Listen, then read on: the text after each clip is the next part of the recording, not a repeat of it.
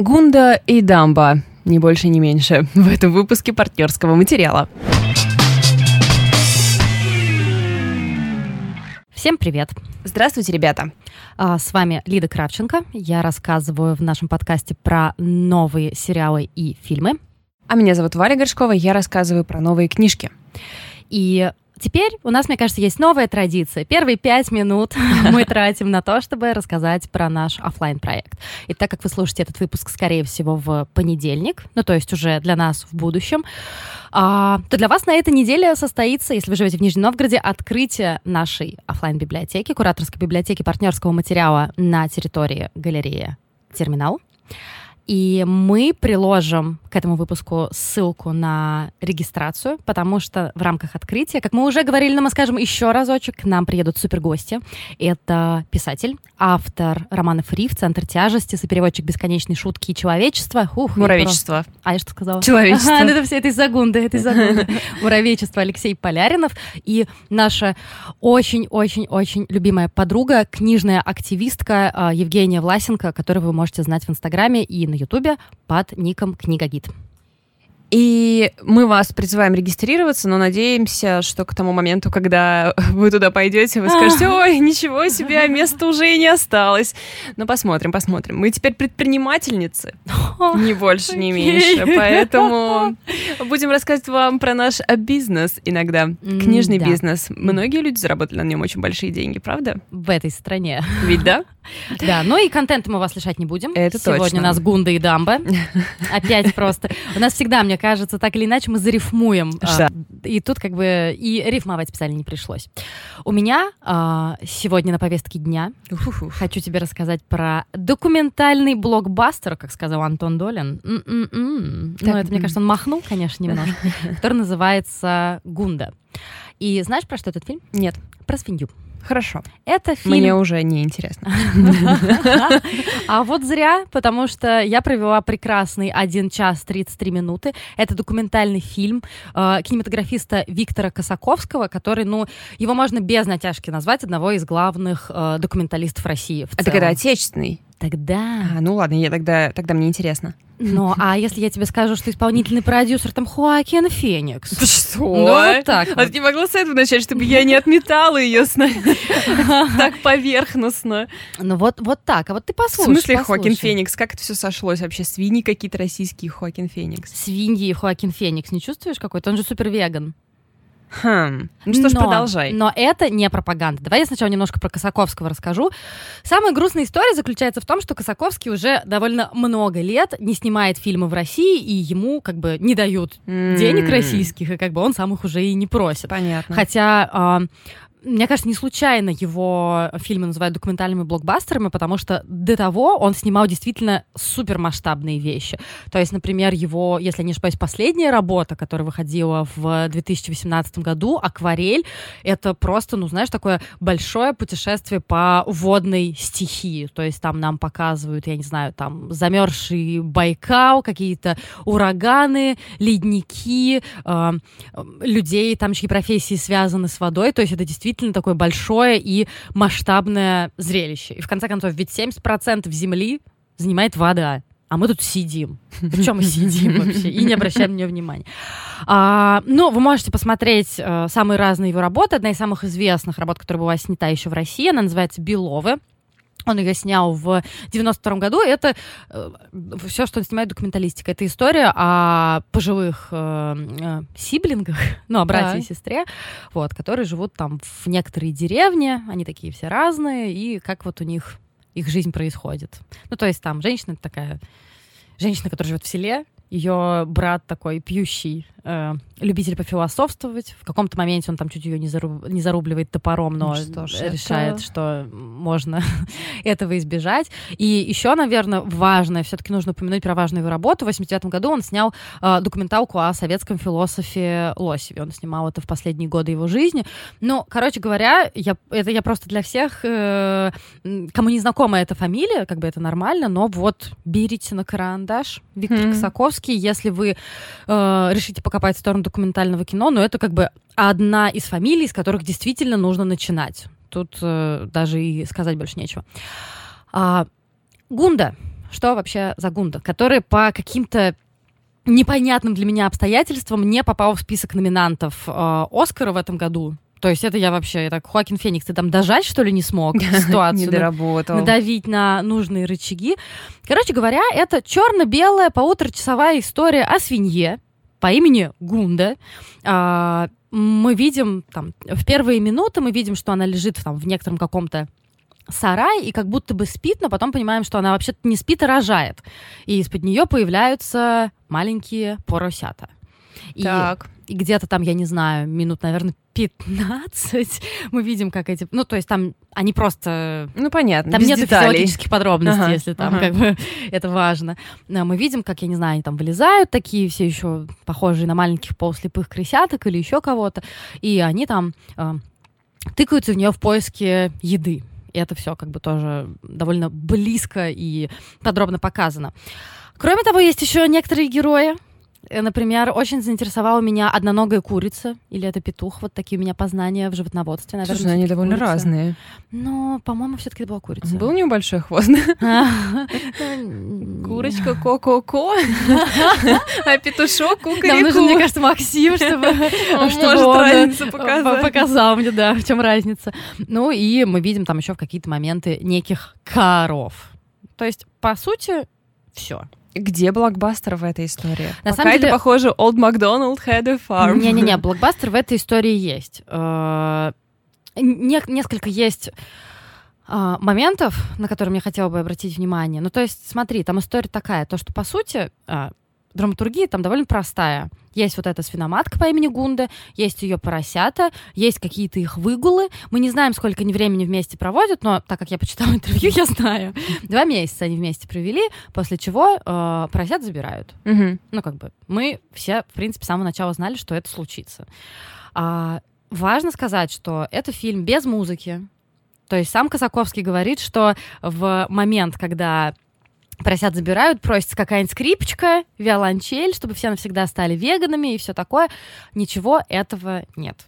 То есть нету диалогов, нету вообще людей. То есть там в какой-то момент, когда приезжают за поросятами на этом там тракторе, или я не знаю, как это называть, а, мы даже ног не видим. Я думаю, сейчас появятся ноги, там руки, которые это забирают. Нет, мы этого не видим. Мы видим там, не знаю, вот эти огромные гусеницы, огромные колеса этого трактора, какой-то вот этот вот ам, большой железный ящик, куда, видимо, где-то с другого плана погрузили поросят. Мы слышим их повизгивание, потом видим, что а, этот трактор уезжает. Людей нету вообще. И важно то, что снят он по большей части, ну, я не знаю, там 85% фильма, а, на уровне глаз свиньи, условно. Мгм. На уровне глаз Мгм, свиньи, на мгм. уровне глаз курицы, там, может быть, иногда ниже, когда там, а, там есть момент, когда нам довольно, э, довольно долгий план, где нам показывают куриные ноги, а, как вот они ходят, как они там, не знаю, нащупывают землю, нащупывают почву у себя там под ногами и все такое. А, человек там не присутствует.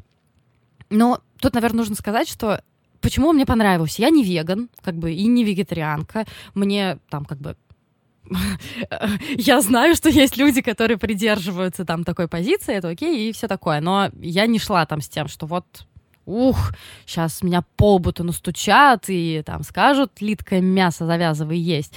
А, условно, три слоя, которые я тут сняла. Первый — это самый, как бы, понятный. Это то, что посмотрите на животных, на то, что у них есть какие-то свои отдельные жизни, то, что они живут вообще в абсолютно своей какой-то среде, и вообще кто вам сказал, что вы должны их есть?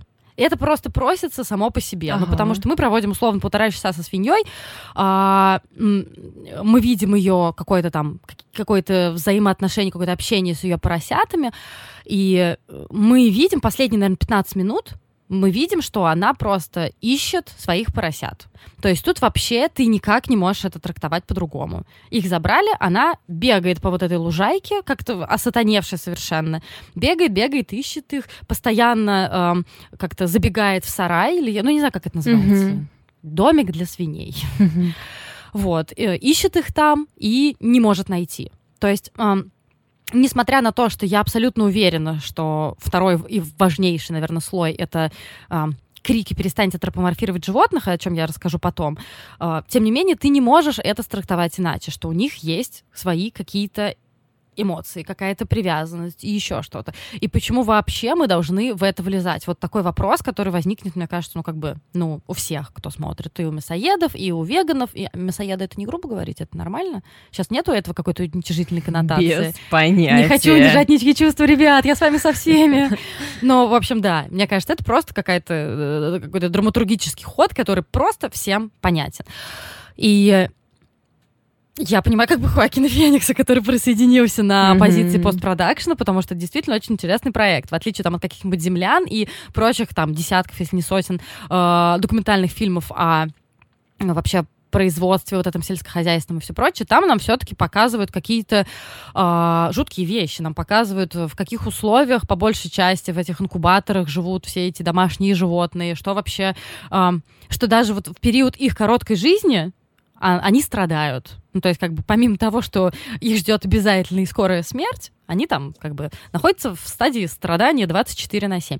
Тут такого нет. Но тут нужно сделать небольшое отступление, что э, снималось это все э, на нескольких фермах, то есть там отдельно снимали куриц, отдельно там вот свинью, отдельно коров. Это снималось в э, Норвегии, Испании и Великобритании.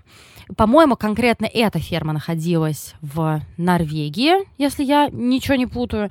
И там-то вообще история отдельная, потому что э, хозяйка этой фермы, она как раз вот несмотря на то, что она зарабатывает и живет фермерским mm-hmm. делом, у нее как раз была цель как-то хотя бы вот эти вот короткие годы жизни немножко скрасить, поэтому она сделала вот этот домик, а поэтому она там выпускает их на лужайку и все такое. Хотя, как вы сами понимаете, в массовом производстве животным не порезвиться. Вот я тоже хотела как раз а, отметить это, что очень часто мы встречаем такое, что этически произведенное мясо, да, или там, например, а, в некоторых кулинарных книгах всегда там возьмите там мясо курицы в скобочках, желательно от свободно пасшегося животного, воспитанного не в неволе. А с другой стороны, блин, а может это оно и хуже? Козу и Сигуру просто врывается да. в обсуждение. Ну, да, да, да. И, ну, слушай, с другой стороны, это же документалистика. Ну да. Ему нужно было, видимо, где-то там зафиксироваться, и потом он вообще рассказывает про хозяйку этой фермы, про то, что она, э, у нее проходили там некоторые внутренние процессы, и про то, что там после того, как умер ее муж, ферму она продала, и вообще она как бы задумывалась о том, что происходит. Но э, мне это понравилось, то, что как раз... Э, даже сильнее для тебя это высказывание действует, без какого-то там закадрового вот этого голоса Хоакина Феникса, как бы в «Землянах», где тебе там рассказывают о том, условно, какой ты плохой. Косаковский как раз говорит, что я не хочу никому ничего такого говорить.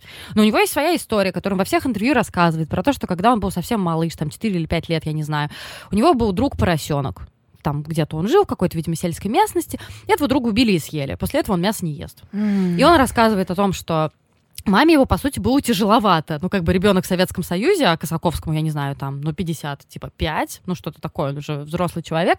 Небольшой а, выбор сои, да. Ну, как, как бы, да, это не так, как мы сейчас м, возьмем век чиз в самокате, и вот это все. Ну, то есть тогда посложнее было как-то определяться с выбором. Ну, и то есть у него эта история понятное. Мне очень понравилось в интервью, по-моему, Вилладжу, как он э, раз вспоминает про детство и говорит, что он гулял с мамой, он сорвал листик с дерева, и мама ему говорит, зачем ты это сделал? Он такой, ну, хз. Она говорит, а ты возьми там волос, выдери с своей головы и скажи там, волосинку, и скажи там, больно тебе, не больно, вот и... Ну, короче говоря, э, видимо, у него из детства пошло какое-то очень трепетное отношение к природе, и что важно, отделение себя от природы. Это вот вторая часть, которая, мне кажется, самая важная. Это э, я все думала, и я и до того об этом думала иногда, про то, что вот этот вот, э, что все вокруг вертится э, вокруг людей. Mm-hmm. И с чего вообще мы как бы думаем о том, что все вокруг нас должно вертеться. Вот пока у меня это все в стадии формулирования, да, я пока даже не лезу особенно в эту сторону. Но если возвращаться к Гунде, то он там делает э, большое дело. То есть смотри, мы смотрим на свинью, там, я не знаю, близко, крупно, очень детально, например, там 15 минут. Для нас свинья это что? Это вот это вот э, овальчик, какие-то кружочки, вот этот милый пятачок какой-то, вот это вот э, э, сельское животное, к которому мы привыкли.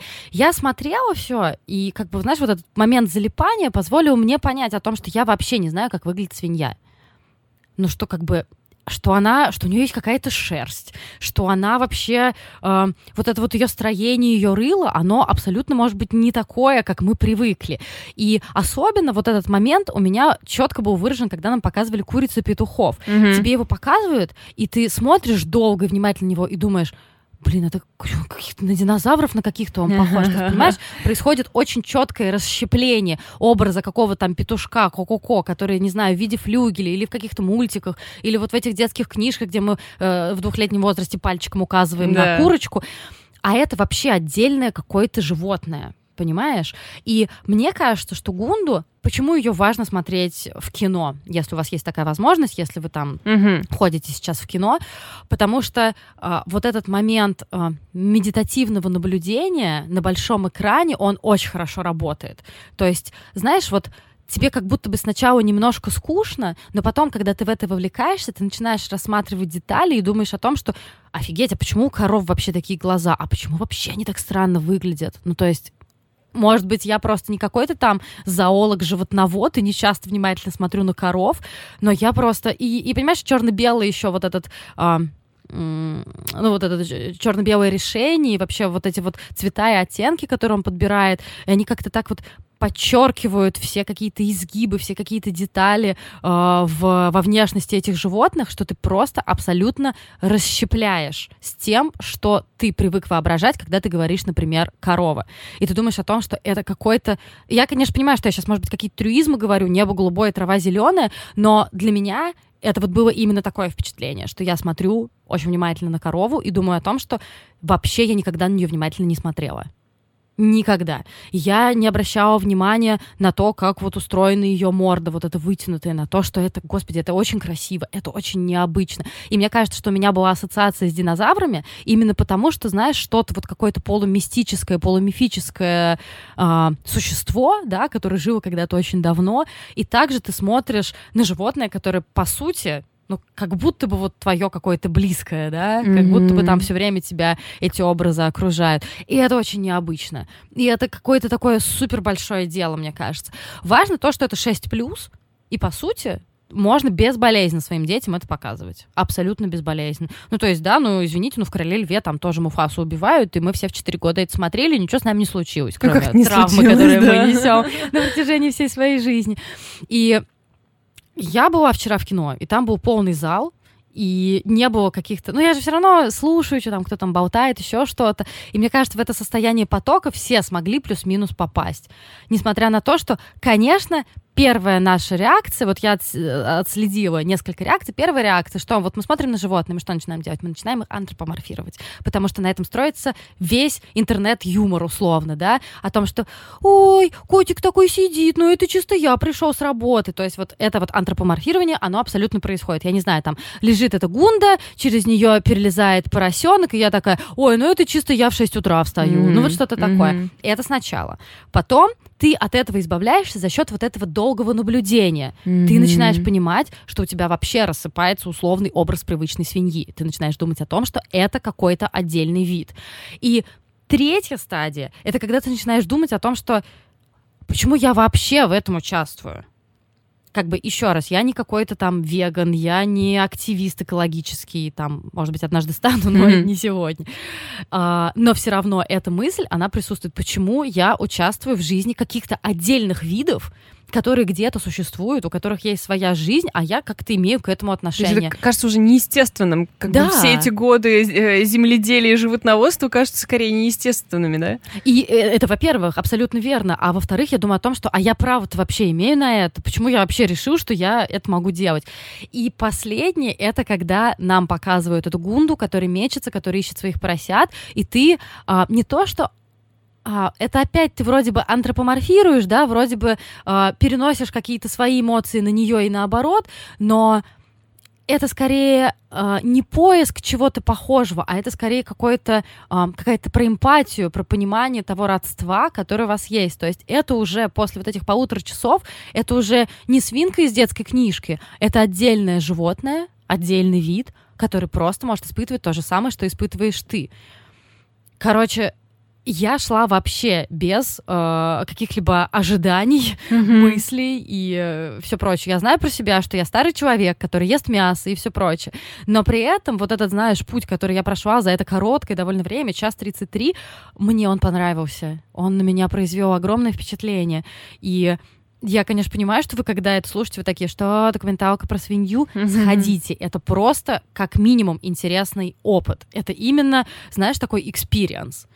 Поэтому я не знаю, поэтому я сейчас в каком-то некотором смятении. Может быть, это потому, что вот я сходила только вчера, сегодня утром мы уже пишемся, и, может быть, у меня еще как-то до конца это все не утрамбовалось. Но однозначно я хочу, наверное, всем и каждому рекомендовать. И третий слой, о котором я говорила, а, может быть, э, я сейчас немножко притягиваю, но почитая, э, почитав интервью Косаковского, он человек, который все понимает, что происходит в нашей стране. Он человек, который понимает, что сейчас, ну, скажем мягко, Навальному не очень классно жить и здоровье его не очень. И, конечно, какие-то его, а, может быть, политические взгляды мы можем увидеть в высказывании Гунда, да, ну, то есть по сути, то же самое. Есть какой-то а, какой-то отдельный субъект, и есть какая-то внешняя сила, которая там как-то а, заставляет этот субъект жить иначе, ну, то есть условно. Но я не уверена, что конкретно тут это было заложено. Такой вывод я делаю исключительно из интервью, исключительно из э, позиции Косаковского, и, конечно же, я думаю, что он об этом думал. Ну, конечно же, не то, что он специально это закладывал, но мы можем как-то это отследить. Ну и что я хочу сказать, где самец? Где отец? Что это такое Свой фем-повестки? Без фем-повестки мы э, никуда. Из дома не выходим. Из, из дома не выходим, это да.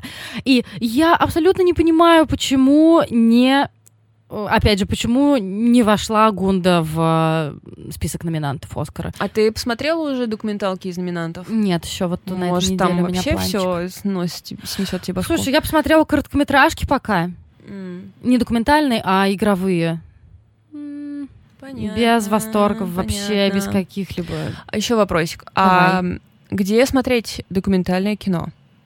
Слушай, ну смотри, во-первых, у нас есть несколько площадок стриминговых. А, первая площадка — это Nonfiction, по-моему, он так и называется. Но если вы введете Nonfiction, это платный кинотеатр, и это как бы нормально. Ну, да, я про это и спрашиваю, вот. Потом у нас есть ArtDoc Media, на Doc Media, я надеюсь, в какой-то момент появится фильм, потому что сейчас там стоит э, графа «Фильм будет доступен для просмотра после одобрения с правообладателями». Я mm-hmm. надеюсь, что ну, ребята, ведутся... да, из Doc Media просто ведут какие-то переговоры, видимо, с представителем Косаковского, и классно, если можно это будет наверстать.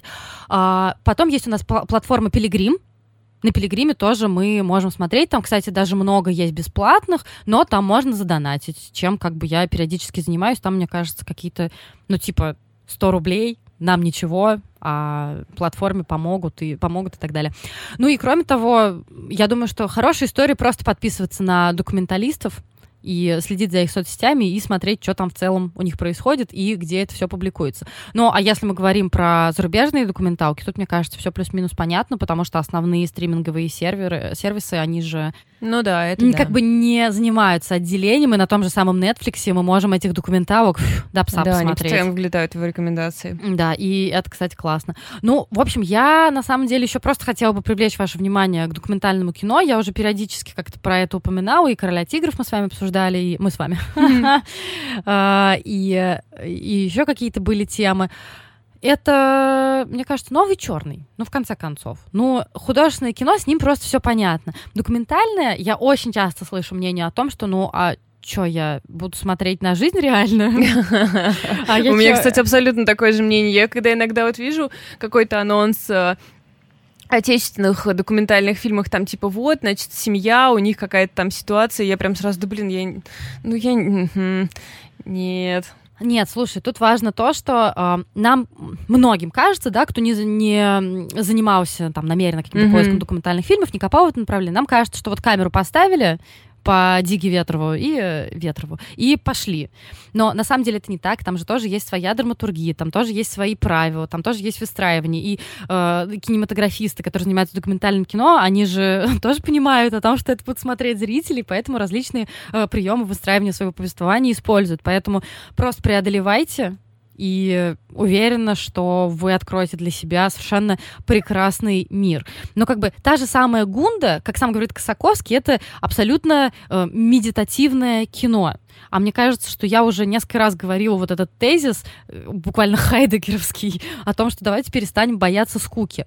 В скуке есть, э, знаешь, это как волшебная дверка, когда ты, например, в детстве лежишь болеешь, да, ну, uh-huh, как бы uh-huh. для тех, кому, видимо, кто наш ровесник, у кого в детстве не было телефонов, ты лежишь, болеешь, смотришь на какой-то ковер внимательно, да, так залипая, и у тебя он там, не знаю, как в какие-то образы превращается.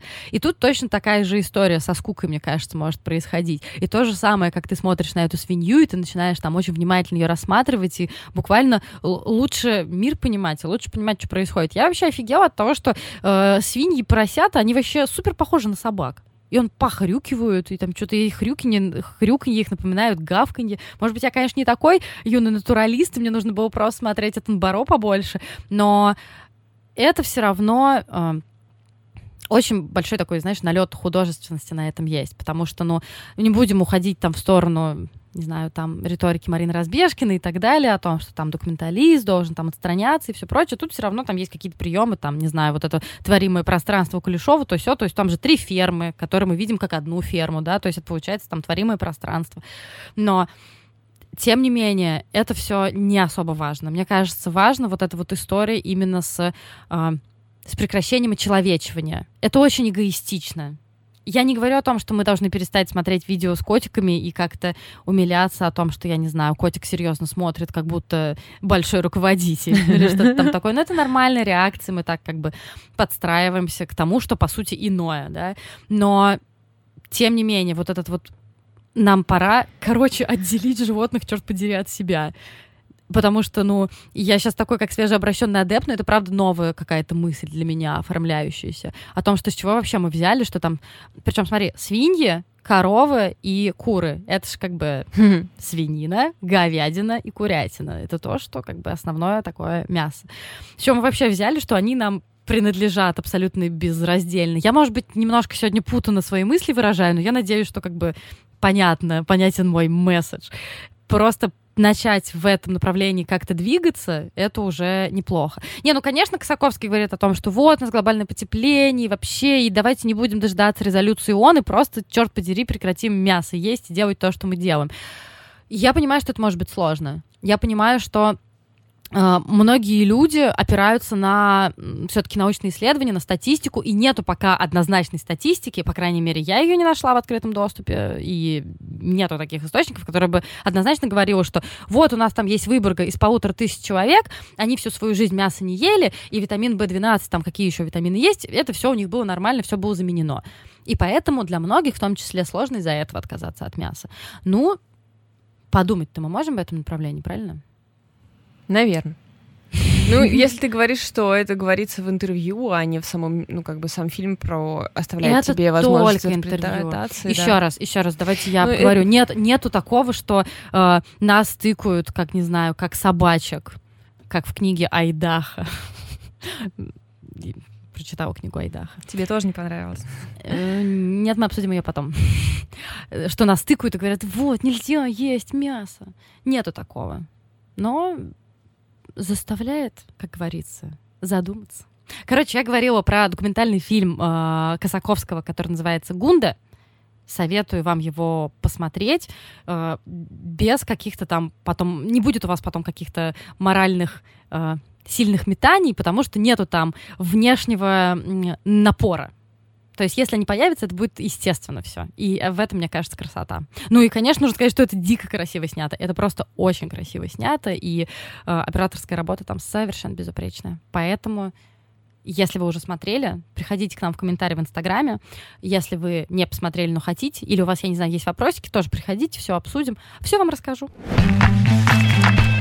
На самом деле у нас с тобой зарифмовалось больше, чем мы подумали в самом начале, поскольку э, в моем сегодняшнем обзоре роман «Дамба» Микаэль Найоми, а, изданный «Фантом Прессом». История о том, как река вышла из берегов, сорвала дамбы и, значит, всех снесла. Да ладно, серьезно? То есть у нас с тобой сегодня экология на Экология на повестке. И там несколько раз как раз мысль эта проговаривалась. Проговаривается, что почему мы вообще решили, что мы можем взять реку, перенаправить ее, как-то обуздать ее. И вот она теперь несется, ей вообще все равно сносит она нас, нас или она нас не сносит. Для нее существование людей вообще не является никаким важным или неважным фактором, вообще ничем не является. Он просто, э, она просто сносит все на своем пути, и люди там не люди, неважно и почему люди вообще решили, что они с этой рекой что-то должны делать. Офигеть! Это просто очень-очень забавно, что мы опять так совпали. Ну и на самом-то деле Найоми тоже не делает из этого какого-то огромного заявления и, в принципе, про глобальное потепление не прокатывает никаких телег. А, в самой, зав... самой завязке истории от... говорится о том, что дождь шел всю осень. То есть понятно, что это была какая-то климатическая аномалия. Но не говорится, что это там из глобального потепления произошло, например. И прорвало дамбу, и вот, значит, такой апокалипсис произошел. Там Но... какое-то количество жертв? Огромное, да, конечно. Но э, вы знаете Микаэль Найоми как автора э, популярной музыки Виттулы, как автора «Сварить медведя». И здесь история тоже в, в тех же самых местах, тоже про Саамов. И, наверное, это довольно освежающе. Какие-то апокалипсисы про Норвегию, как в аннотации там написано, что это очень редкая значит, история. Но я такого вообще не видела. Но, честно говоря, не могу сказать, что книга очень сильно э, необходимая для там, читателя, потому что э, да, это тоже своего рода блокбастер. Это история большого количества разрозненных людей, которые пытаются спастись. Скажем, для...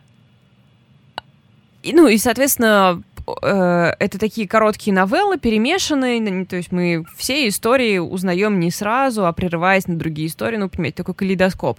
Но, честно говоря, эм, больно многовато выживших из этих людей получилось. Но как-то мне не хватило для э, того, чтобы поверить в эту историю.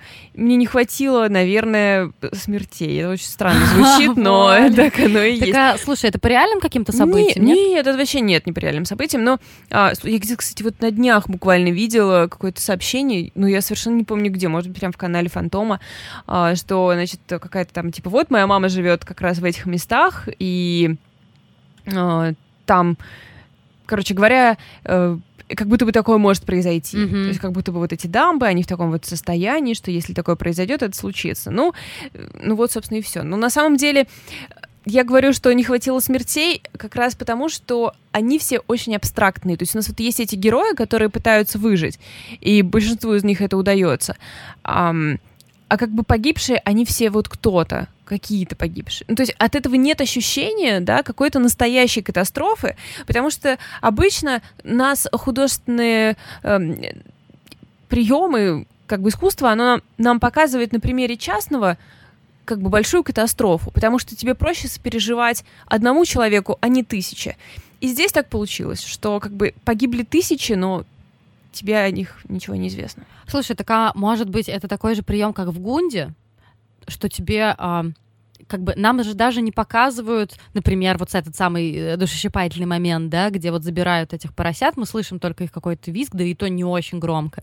И это, я уверена, было намеренно для того, чтобы, и точно так же, как избегание закадровой музыки, диалогов и всего прочего, это было намеренно, чтобы показать более чисто, что ли, ситуацию. Может быть, в твоем случае автор хотел чего-то подобного. Хотя, конечно, сложно, это художественное высказывание. Да, да, мне кажется, он, конечно, больше был про вот это стремление к жизни. Там, например, есть женщина, которая недавно беременна. Угу. И понятно, что все, что она делает, она делает с мыслями о ребенке. А, там есть несколько весьма странных вещей, а, которые мне показались, не знаю, оскорбительными. Мне бы не хотелось это слово говорить. А, короче, там есть насилие. Угу.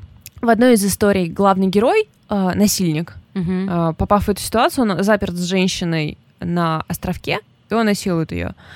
Они не знакомы? Нет, ну, э, они, как сказать... Ну, у них знает- нет отношений. Нет отношений, да. А, ну и, соответственно, показывают из его внутри головы, как он оправдывает для себя эти действия, почему он считает, что он прав. Ну, то есть, ну, это понятно, что он как, как бы больной агрессивный человек. То есть мы просто вот в его больной агрессивной голове. А другая история про девушку, которая, оказывается, которая невероятным усилием спасает человека, который ей неприятен, с которым она поссорилась очень сильно, прямо вот за секунду до наводнения. И она его спасает просто, ну, рискуя собственной жизнью. А, но он, ну, как бы не жилец. Она его вытаскивает, он- не дышит, он в коме, непонятно, есть ли у него пульс и все прочее. Она его отогревает, она делает ему искусственное дыхание. Он не приходит в себя, и он, например, не реагирует на боль, когда она пытается понять, как бы он жив или не жив, она там как-то трогает его раны, он не реагирует, то есть понятно, что он как-то уже не здесь. Ну и у него случается какая-то физиологическая эрекция, не вызванная там, чувствами, Мгм. а вызванная какой-то физиологической вещью. Может, когда она начала его отогревать или что-то такое. И она как бы насилует его, получается. А зачем она это делает? И этот момент я не понимаю. Ну, то есть, э, ну, вроде как будто бы она потом такая сидит и чувствует, что, значит, облуд- оп- чувствует облуд- оплод- оплодотворение своей яйцеклетки. А, так она так его насилует? А зачем она это делает? И это для меня остается непонятно. Но она там такая, типа... Так а он ей нравится или что? Нет, он ей очень не нравится. Он очень сильно ее раздражал.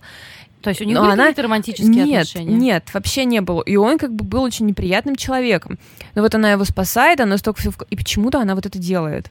Ну, типа, может быть, она понимает, что он не жилец. Ну, типа, да, но знаешь, как бы, а зачем же... Ну, то есть это настолько неочевидно. Если он херовый человек, зачем продолжать его род? Ну да, то есть как бы... ну, и знаешь, я понимаю, что в этом есть определенный... Нам показывает определенный баланс, что вот мужчина может изнасиловать женщину, и женщина может изнасиловать мужчину. Причем как бы то, что она делает, довольно ужасно, потому что он же находится в бессознательном состоянии. Но если мотивация мужчины, который насилует там женщину, прописана с большой подробностью, несмотря на то, что она больная и извращенная, она, в ней есть своя больная логика, то здесь я вообще не поняла, с какой стати это произошло. Я боюсь скатиться в не, ну, знаешь, такие обвинения по типу а, мужик, значит, написал, что женщина вот его изнасиловала. Я нет, я не говорю, что он не мог Ну, эту я понимаю, что есть да. соблазн. Я не могу, да, не хочу говорить, что он не мог такую историю придумать. Наверное, это даже был бы интересный вообще сюжет непопулярный. Интересно, но мне хотелось бы знать, Понять, зачем. зачем, и как это произошло, и почему. Она вроде была совершенно нормальной теткой всю дорогу. И, и чего она вдруг это решила сделать? И вот, и вот этот момент, когда она потом сидит и ощущает свою оплодотворенную яйцеклетку, ну это такая херня, потому что, конечно же, ты не можешь этого ощущать. Но она, ну и- ладно, хорошо, ты можешь об этом фантазировать, но она не показывала никакого ни- ничего к этому не шло. То есть, в общем, единственное, что, какую я теорию могу под это подвести, что вот эта близость и страх смерти Вот и попытка хотела сказать, выживания, да. да, что это запускает какие-то первобытные процессы, и тебе хочется продолжать род. И что вот это вот, что столько людей погибло, и это какое-то природное желание восполнить. Что вот есть у нас женщина, и ее природное, значит, предназначение. У-ля-ля. Опасная дорожка Так, так, тоже. так. Короче говоря, а, вот, ну, но на самом деле а, в этой книге не так уж много мест, над которыми стоит подумать, если честно. То есть, по сути, это просто такой блокбастер о том, как некоторое количество людей борется за жизнь. У него есть несколько довольно любопытных а, ходов в том смысле, что он помещает своих героев в ситуацию, из которой, очевидно, очень сложно выбраться, и придумывает способ, как они из нее выбираются. То есть это просто такое развлекательное чтение, в котором вообще нет ничего плохого, и это все очень интересно Мгм. написано. То есть некоторые задачки э, было непонятно, как они решатся. С другой стороны, э, часто они решаются как вторжение невероятного совпадения или божественного Типа бог из машины, что-то влияния. такое? Абсолютно, да. Мгм. Особенно про чувака, который спасается из запертой машины. То есть все это какая-то вот такая вот раз и повезло кому-то. Ну, С погоди, другой погоди. стороны, может, так и есть. Книжка херовая, что ли? Да ну нет, она типа никакая.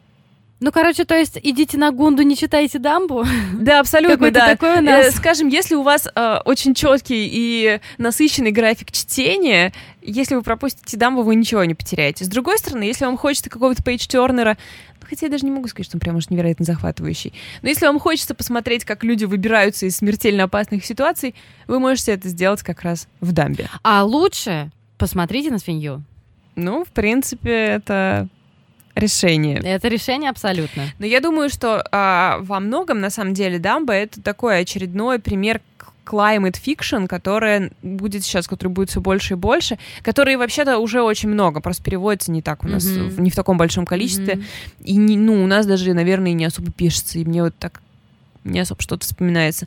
И А можешь самом- какой-то привести еще пример? Ну вот я могу только из того, что я читала, а я читала э, Children's Bible, про который А, я да, уже да, однажды да, да, вам да. рассказывала, там тоже был помню. потоп э, и какие-то попытки спасения. Там, конечно, все было проработано, но он Ну, там, просто... где ри- риторика обвинения в- Ради- да, родителей, родителей да? в том, Ага. что они, да, запустили климат. Здесь этого нет, здесь вообще нет никакого обвинения, и вот просто вот река вышла из берегов, так что даже не уверена, что он что-то в это закладывал. Ну, еще я должна просто отметить, что, ну, мне очень не нравится обложка, которую они сделали, она какая-то дешевая, а на обратной стороне а, там фотография самого Микаэля Найоми, и он просто...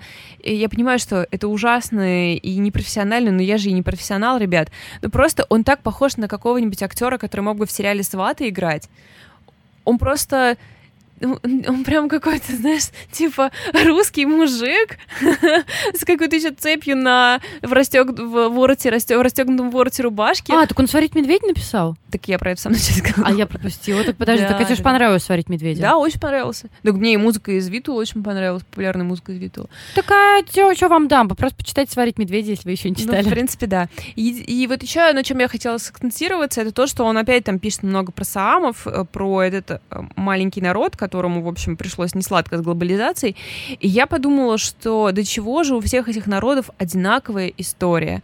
Хоть ты возьми э, наших чукчи, эскимосов, э, Я еще вспомнила немцев. историю про запахи чужих домов. Тоже там вся эта история с Аляской. Абсолютно. То есть возьми любой маленький, особенно маленький северный народ, и ты увидишь, как э, капитализм и алкоголизм просто его уничтожает, но при этом как хранится в следующих поколениях желание приземлиться на традиции своего народа, как-то найти в них э, безопасное место, но этого все меньше и меньше. Ну, конечно, вот это, ну, это довольно интересно, но слушайте, эта книга не, не про то. То есть, да, есть там несколько интересных вопросиков, но в целом это книжка про то, как группа людей пытается спастись. Кому-то удается, кому-то нет.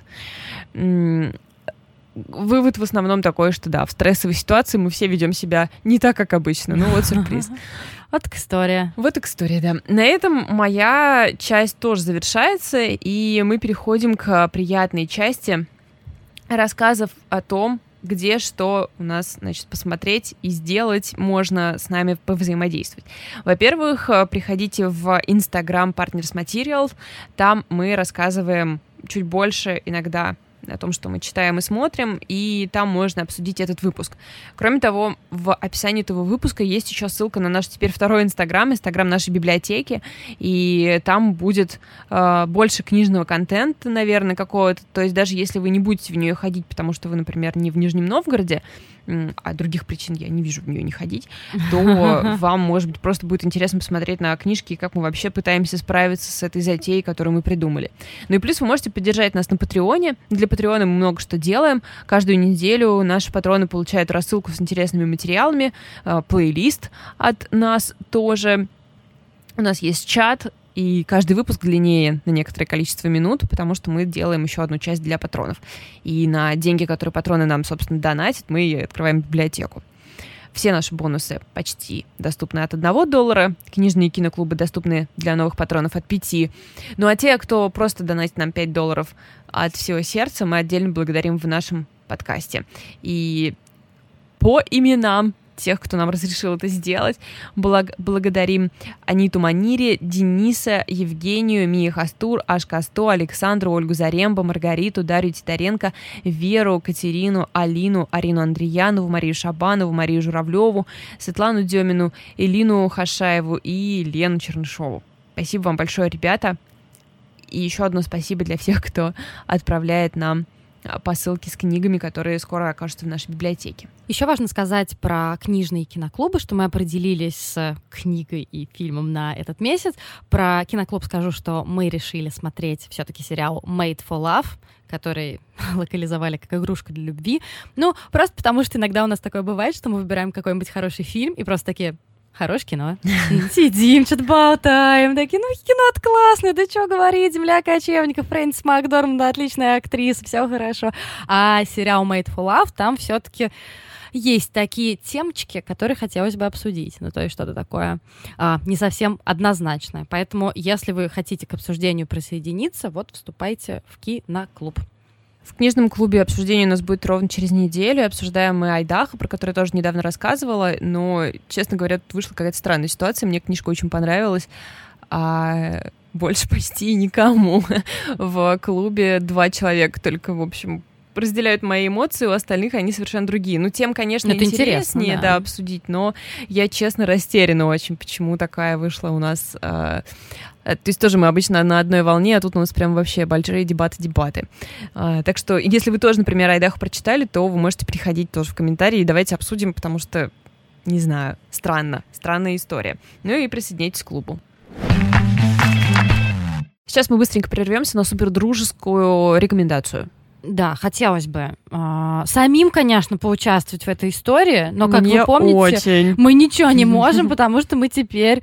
Бизнесменки. О, бизнесменки, да. Ну, короче, э, история такая. Наши друзья из издательства «Носорог» запускают новый сезон школы издательского дела. Господи Иисусе, это же... Нет, ладно, это мы сделаем в следующий раз. То да, мы... издательство мы потом запустим. Да, издательством потом Я запустим. надеюсь, не будет третий сезон, а то не хотелось бы научиться сначала. Да, то есть и история в том, что там можно выбрать разные блоки обучения, и там просто суперзвезды в спикерах, и начинается курс уже вот, вот, типа сегодня. 20 апреля, да. А, за подробности вы можете сходить на school.носорог.media, и мы приложим эту ссылку к описанию. Вот, и там можно будет узнать просто кучу всего. Какие-то общие истории про индустрию, о том, как организованы книжные ярмарки, как вообще выглядит независимое книгоиздание в других странах, и у нас тоже в том числе, но и юридические детали, что мне кажется супер важно, и что очень часто упускают, вот мы издаем книжки, а вот там документики, на-на-на.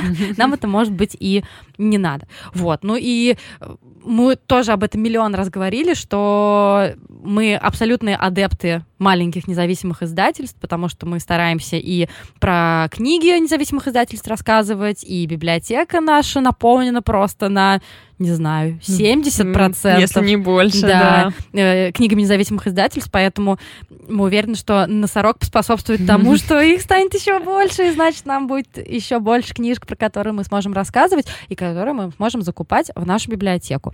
Поэтому э, очень вам рекомендую ищите ссылочку в описании и торопитесь. Ну, в общем, у вас вот, как вот бы вот. Э, если вы пошли, если вы послушали этот подкаст не в понедельник, ну, посмотрите, может, там можно как-то к чему-то присоединиться позже, но старт 20 числа. Я бы, если у меня было время, я бы выбрала абсолютно все блоки, потому что это все выглядит ужасно интересно. Ну ладно, сейчас будет отбивка, и мы вернемся к обычной жизни. Сейчас у нас начнется часть дополнительного контента для патронов. Я буду говорить про фильм Флориана Зеллера «Отец» с Энтони Хопкинсом в главной роли. И я не понимаю, почему вообще э, ни в одном СМИ я не увидела заголовок ревью с названием «Здоровый отец». Это просто... А, ну я увидела нездоровый отец, потому что Энтони Хопкинс играет там пожилого мужчину, который страдает вроде как деменцией, а может быть и не деменцией, а может быть это дочь его пытается выселить из его квартиры, кто знает. В общем, сейчас я буду про это рассказывать в дополнительной части. А я тоже буду рассказывать про кино, кстати говоря. А что это такое? Вот тебе, это вот тебе такое. Ну, как вообще. тебе такое? Опять да? выбрал какой-нибудь стрёмный фильм на Netflix против моей воли. Ну, я не знаю, я выбрала а, фильм, который я забыла уже, как называется. Подожди, Adolescence от тогда. Адолесенсе. Хард или как? In full time. Так, ребят. Ребят, Что-то происходит не то. Ну вот, ладно, погуглю, пока прерываемся. Ну, да с моим любимым комиком, который я тоже забыла. Вот Ну, такое вот количество вот, контента да, в дополнительной части, да. ребят. Так что, может, и Платите не доллар, стоит. получаете контент. А всем остальным спасибо, что вы нас послушали. Спасибо, что вы... Что вы с нами? Да. Вы лучшие люди Земли, никогда об этом не забывайте. Пока. Пока-пока. Я просто на одну секундочку вернусь, потому что я нагуглила, наконец, Big Time Adolescence.